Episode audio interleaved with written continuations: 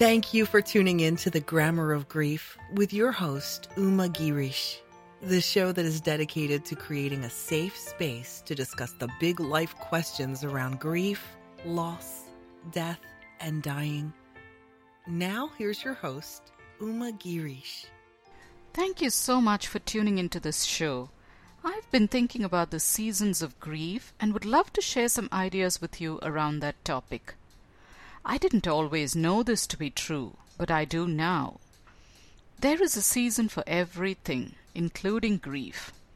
And when we honor what each season brings, the gifts and the challenges, we open more fully to the experience.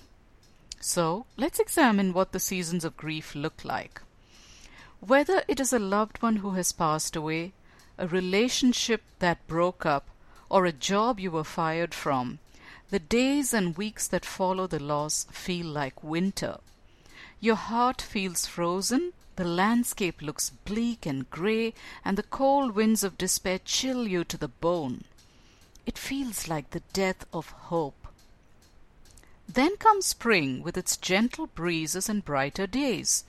This to me feels like awakening to the possibility of something new. As everything in our world stirs awake, our heart too begins to tune into fresh hope. This is what spring looks like after loss. There is a feeling that you can get out of bed, find new hope, and begin to move toward a more fruitful future. I call it the greening of the heart. You're no longer marinating in your sorrow, convinced that life will never get better. Instead, you've begun the process of healing, even if it's only baby steps you're taking. The summer of grief is when optimism slowly makes its way back into your heart. Not burdened anymore by the weight of winter, your heart opens to the gifts of the sun warmth, richness, growth, vitality, and renewal. And then comes fall, the time when you're fully ready to harvest the meaning of your journey.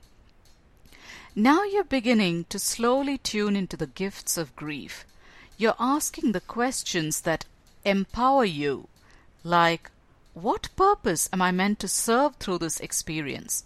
How can I harvest the richness of this life event and use it in service to the world? These are the four seasons of grief, in my opinion.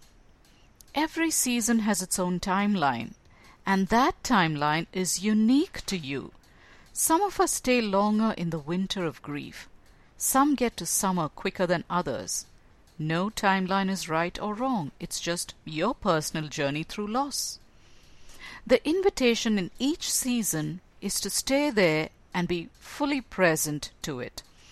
Just as you can't stir the earth and force the seed to grow faster, when you're grieving, you shouldn't pressure yourself to get to the next season before you're finally ready to move from where you are.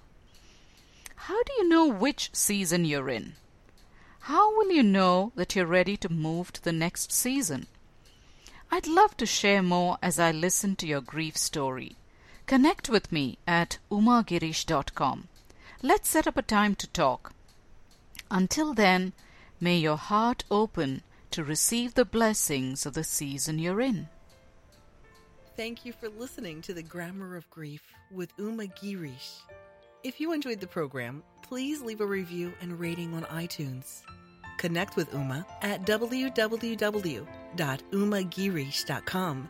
That's U M A G I R I S H.com for grief guidance and inspiration.